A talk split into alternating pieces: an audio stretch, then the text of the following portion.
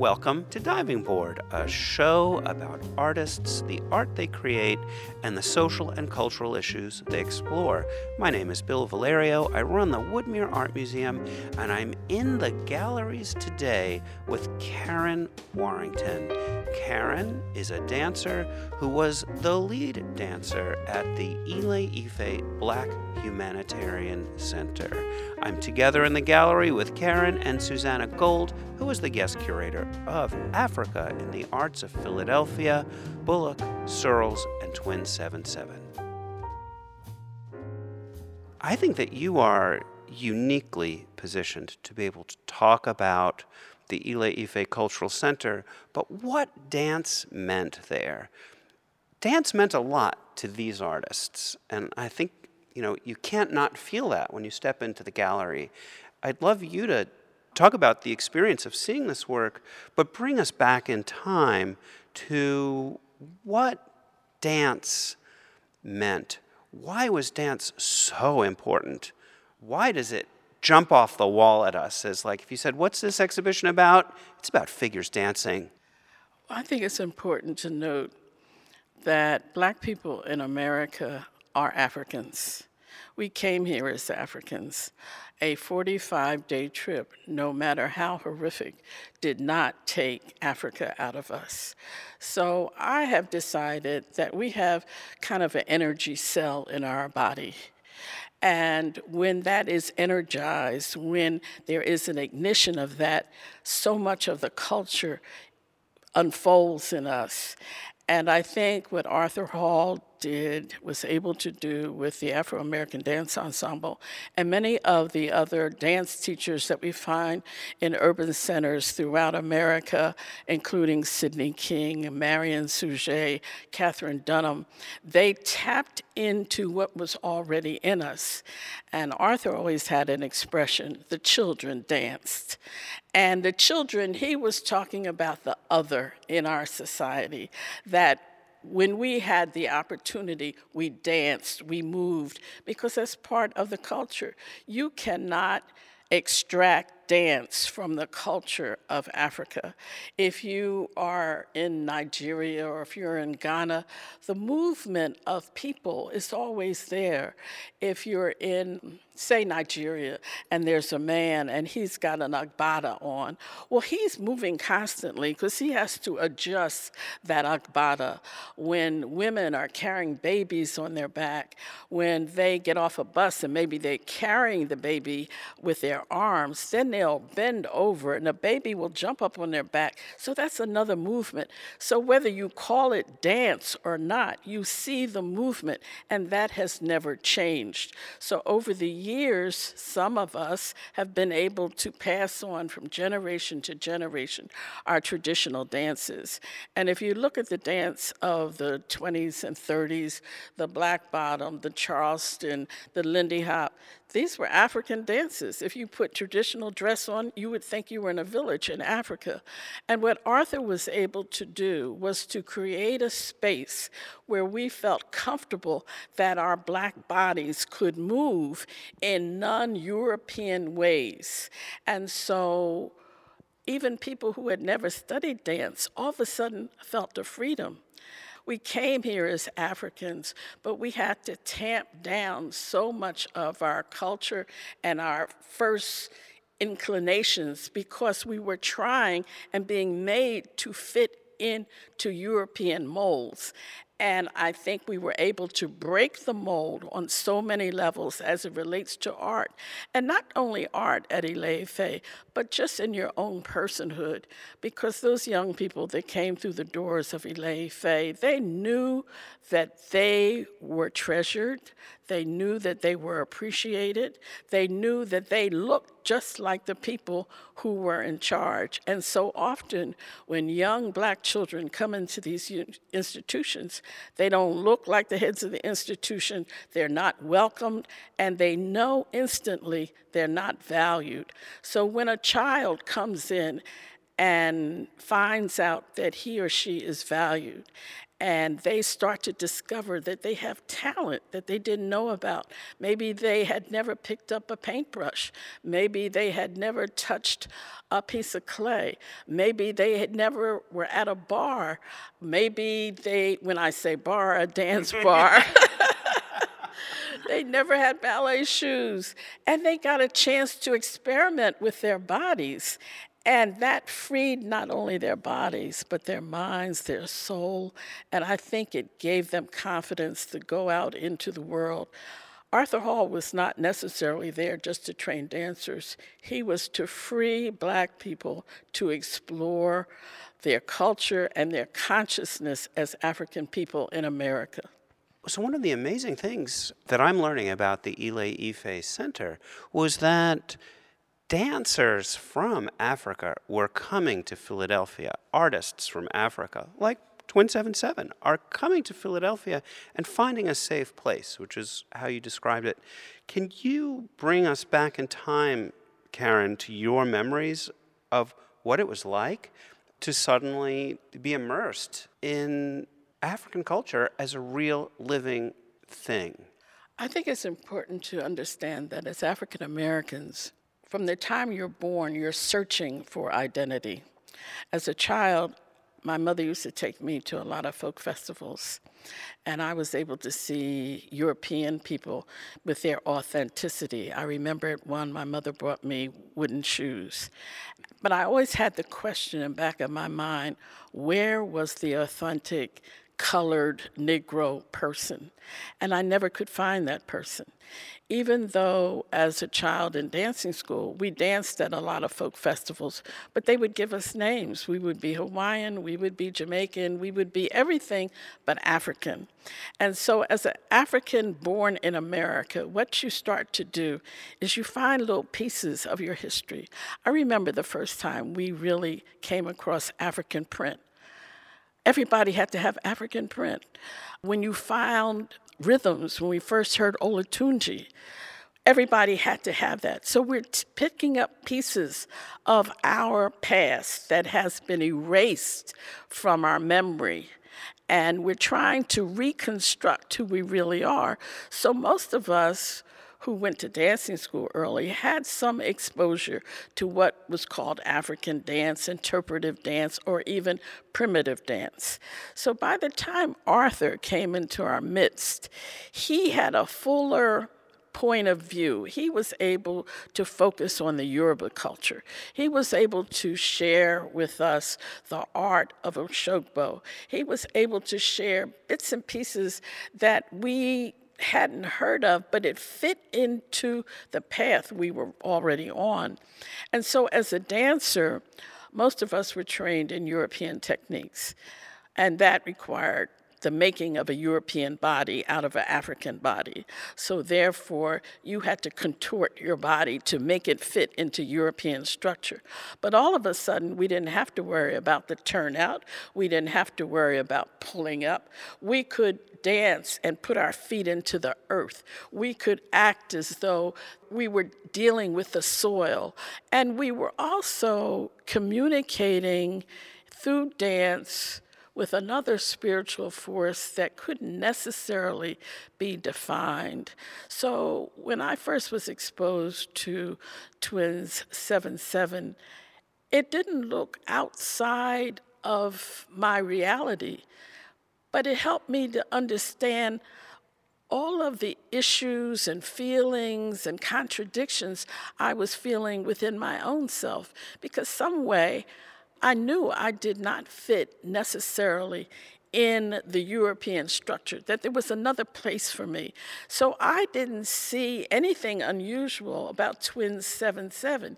All of a sudden, he was illustrating for me things that we see and things that we don't see.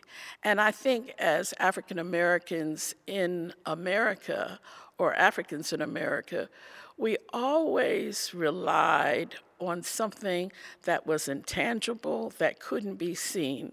Some people used Christianity to help them with that. But at the same time, there was something that was unexplainable because I think if we didn't have that, we would not have survived in America. Some kind of way, when we were being treated the worst, when we were being treated like animals, when we were considered beasts of burdens, there was something in us that said, no, there's a way out of there. There is another level on which you can function, communicate, and have faith in. And when we saw the art coming out of Africa, all of a sudden you understood yes, there is a space for that.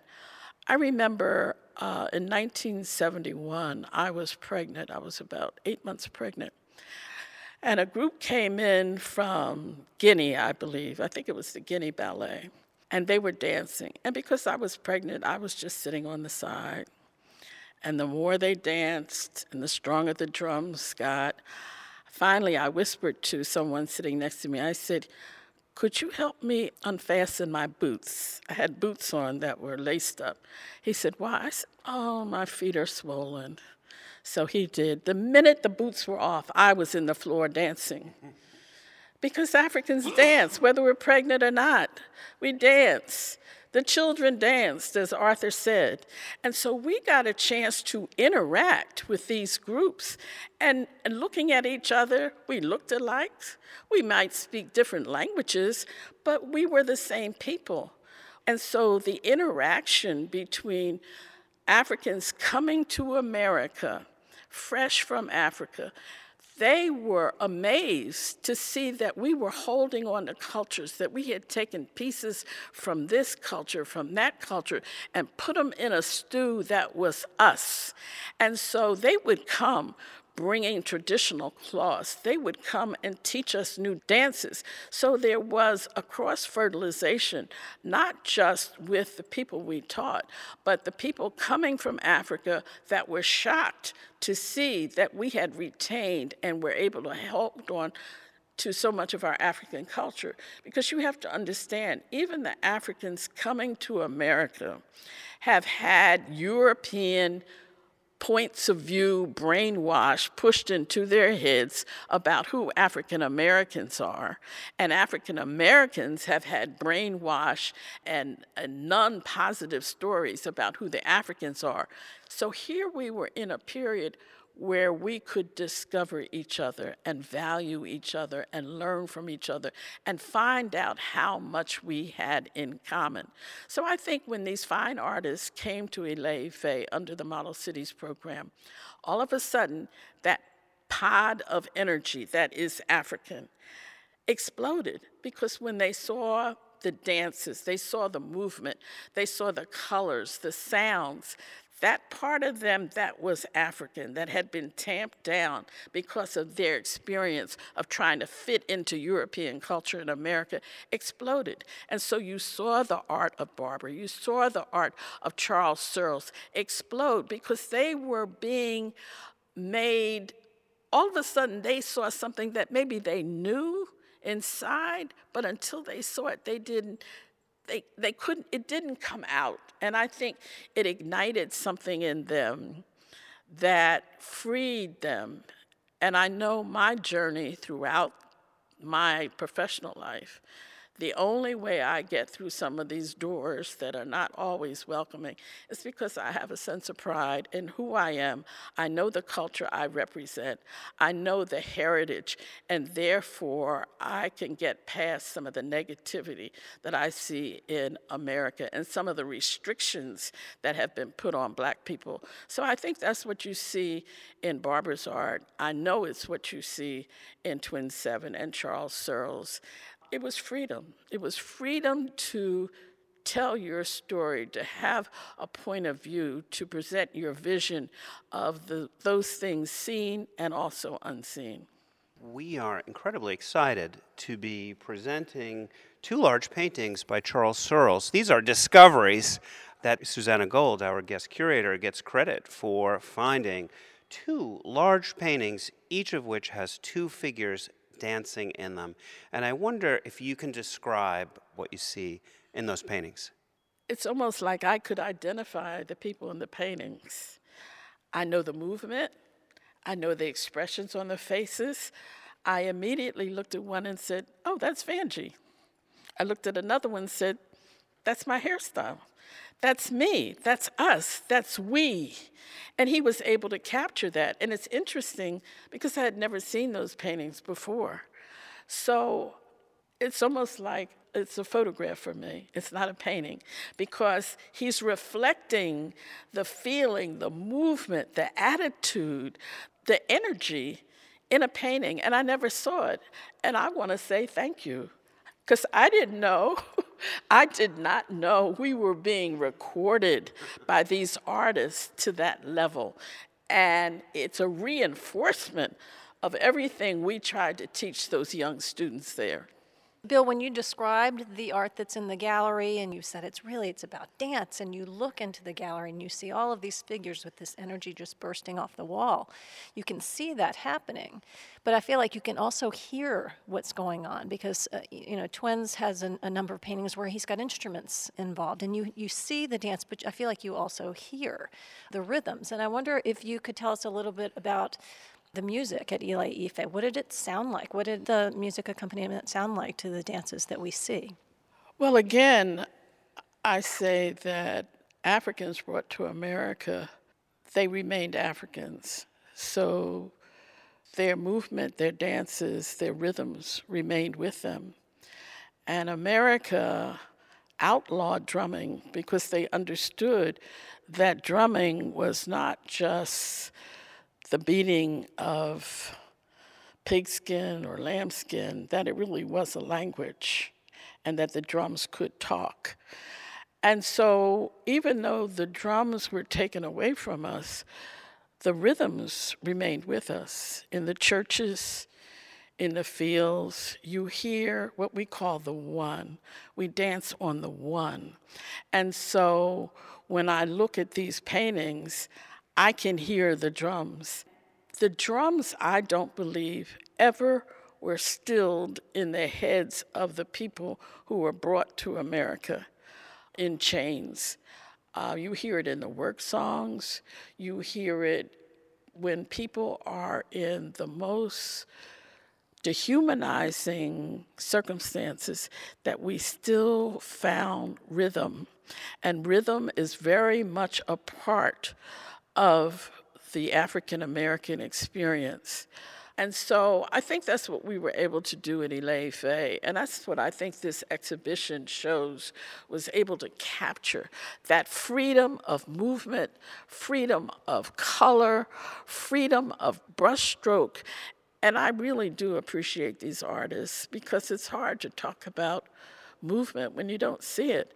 But here, these artists were able to put on a canvas movement. And it's, I can look at some of these paintings and I can give you, I it's so funny because this is a release with the arms back. It used to be a dance we called Pataka 2.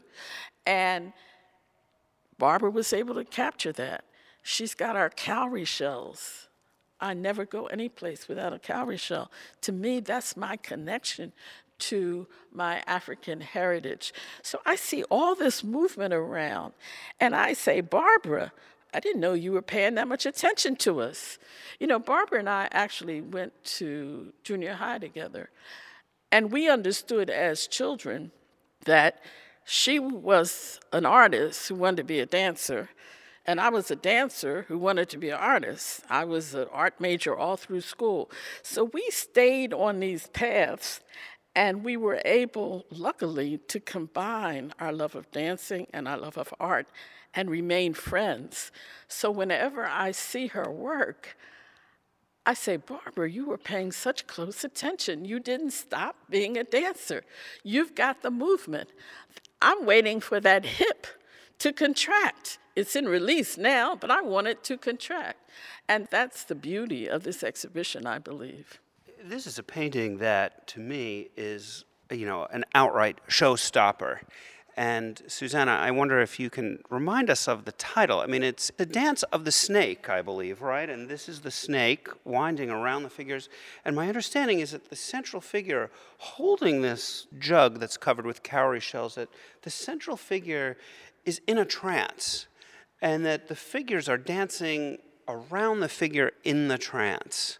You have that right. The figures that are in the background are emerging from that trance. So we see the figure who's standing there within this trance, and then everything that's happening around her is based on her experiences. But also, I think it's important that, again, as Africans born in America, this level of trance we see replicated in the Christian church. We call it getting the Spirit, speaking in tongues. I also, sometimes when I would dance, I would feel another kind of energy taking me over. And so, whether you call it trance, whether you call it communing with a spirit, whether you accept the premise that a spirit can then inhabit your body or not, I think African people in America experience this. And I think when we see it in terms of the African figure, we understand it, but I think we have to take it a step further and understand that that ability to transform ourselves spiritually is still part of the African experience in America. You see it in our churches. You certainly see it in our dances. You see it in the ecstasy of our musicians, whether they're drummers or not, that art, that culture can take you to another level. Some say when we're on that level, we're communing with things unseen, but maybe we're just communing with our inner spirit. Maybe we're communing with a grandmother that has died. Maybe we're communing with a brother that was lost when your mother had her first child. We believe, I think, that those energies, those spiritual energies, are always there to tap into. And I think that that's what Barbara is trying to show that the energy of the spirit world remains with us, whether it's through the movement of a snake, whether it's through going to another plane of thinking or feeling.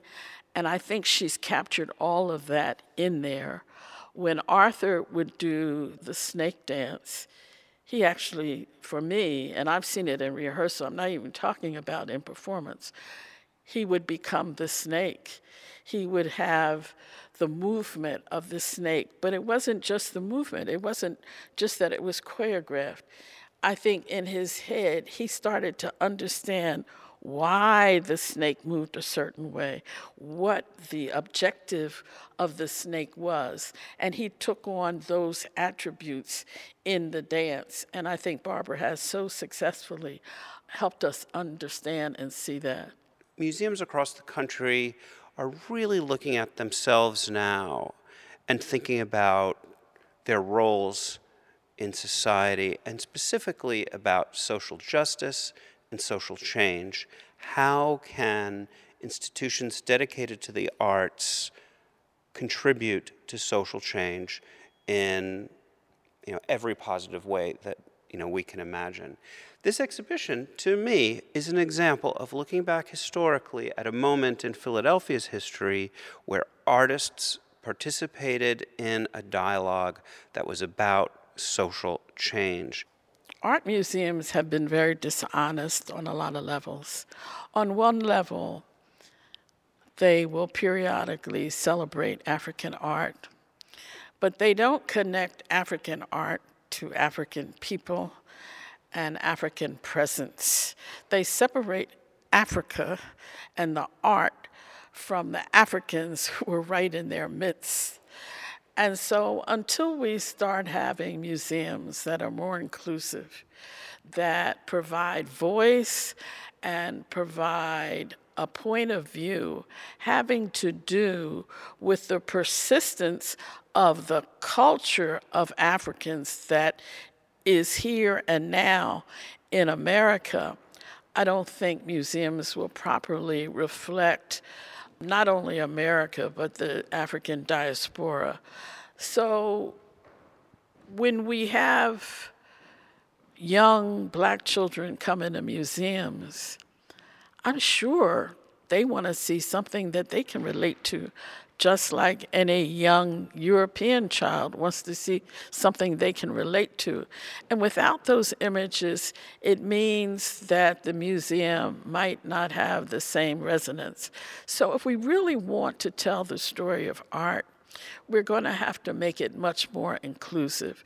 We're going to have to say that everybody doesn't paint in pastels, that everybody doesn't do landscapes, that so much of what we consider modern art is really based on some of the realistic design we see in African art. So let's have a dialogue. Let's really talk about it.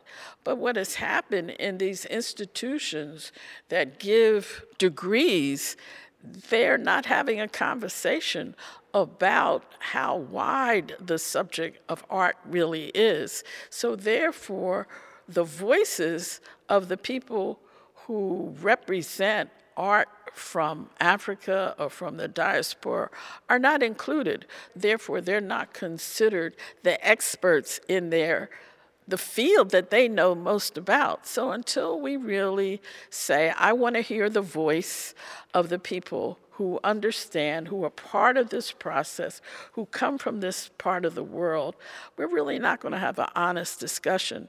So I would say to all art administrators, get some people of color, have some serious conversations about how art has survived, been changed, been shaped, has evolved, and remains in the black community, but is often ignored.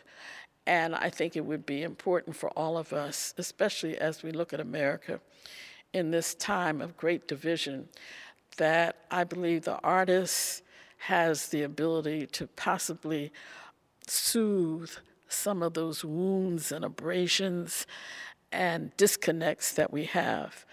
And I think that's why I've always appreciated that I was exposed to art at an early age because that meant that I was free of so many of the hangups that so many of us have and have been taught to have in America. Um, art jumps over politics, art jumps over class, uh, art jumps over income level, art jumps over color. So maybe the uh, people who run these institutions, after they see what is happening in this space at Woodmere, they'll be more inclined to say, well, let's take a second look and let's see how we can open up this discussion and really truly define all the tentacles of art, especially as it relates to the African and the African American experience one of the great things about this is that we do have Karen still here, who is, you know, a major player at Ile Ife. We have Barbara still here. We don't have Arthur Hall. We don't have Charles Searles, but we have a number of people who experienced this change at Ile Ife and to be able to talk to them and to say, well, what did it mean? You know, we have this firsthand knowledge of this, which will be a, an incredible archive, but even beyond that, just to have that authentic voice come straight from the people that were there, that were part of what we're looking at in the gallery, is very valuable, and that makes it real. You know, the art is also a witness, and to me, this art is very emotional. I brought down, and I thought this might be a last thing we could talk about. It's a work by Twin Seven Seven. It is an American president holding up a fragmented and cracking world. It is a portrait of George W. Bush by Twin 77. He's balancing in a boat. There are other figures in boats behind him, other figures in an arena or something like that washing him. It's a Charles Atlas type of an image. I imagine, you know, Twin 77 seeing the great Rockefeller Center figure of, of Atlas holding the world up. You know, here's this world that is cracking apart Africa is in the center, and in a lot of ways, it's the brightest on the map. But I think it's an image that is sad to me. I mean, I think it's twins, and this is my interpretation, but I'd, I'd love to hear what everyone else sees in this picture.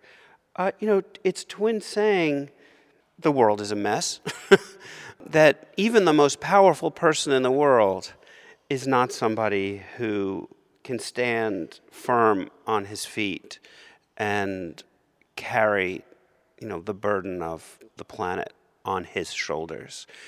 I mean, I think it's a great work of art. This was a gift to Woodmere from material culture. It's, to me, one of the very powerful works in the exhibition. And it ties into, Karen, what you were talking about, you know, like today's world, where, you know, when we think about the world of politics and where we are and this divided country and what seems so crazy, this is a work of art that speaks to that, to me. I, I wonder what what you both would comment on that. I guess what I would say too often we want to pigeonhole people and we want to assign Twin 77 to the spiritual world and to looking at his spaces in Nigeria. But as a thinker, as an artist, as a scholar, he's looking at the world. He's looking at contemporary America. And this is his interpretation. And too often, America and Europe forget that the majority of people in the world are people of color. And people of color have points of view. When we see so many discussions about the world, when we're talking about world issues, very seldom are people of color included in that conversation. So, Twin 77 has put himself in the conversation using the art and the structure of his space in Oshogbo and in Nigeria to say, world, this is how I see what you're doing to the world. And I think it makes as strong a comment as what we're hearing from so many young people who are so concerned about the warming of the continent, how we're not paying attention to how we're taking care of the universe and what we're doing to destroy the universe because it's coming from young people. Some people say, Well, how dare you have an opinion? You haven't been here long enough. And I think they say that to so many Africans and African Americans. You will leave the higher thinking to the folks that look like we just came from Europe.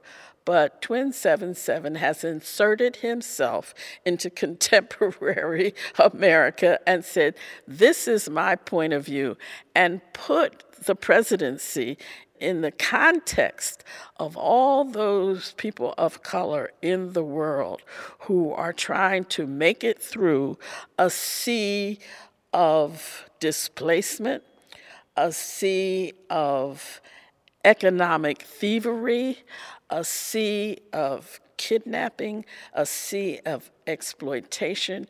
And he's trying to say, You're not doing a very good job. And the boat is very rocky, not only for us, but for you also. And I appreciate, I had never seen this before, but I appreciate his contemporary statement. And I think it's interesting that he doesn't answer what's going to happen next. You know, we see this figure standing very precariously on this boat, trying to gain balance, but, you know, not quite able to do it and struggling to maintain this world that's fragmented and seems to be coming apart at the seams. But what's going to happen? You know, and he shows us that struggle and that something's going to happen, but we don't see what that's going to be that we're still in this circumstance of troubles that don't seem to have a solution that's right there on the horizon.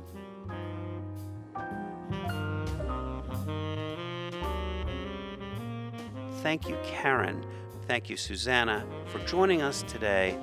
Please check out our website, woodmereartmuseum.org, for information about the exhibition itself, but the many, many programs that will be taking place that integrate music, fashion, dance into the fabric of the exhibition. Thank you to Stephanie Marutis of Cavender Media, dedicated to narratives of social change, and I hope you'll subscribe to Diving Board.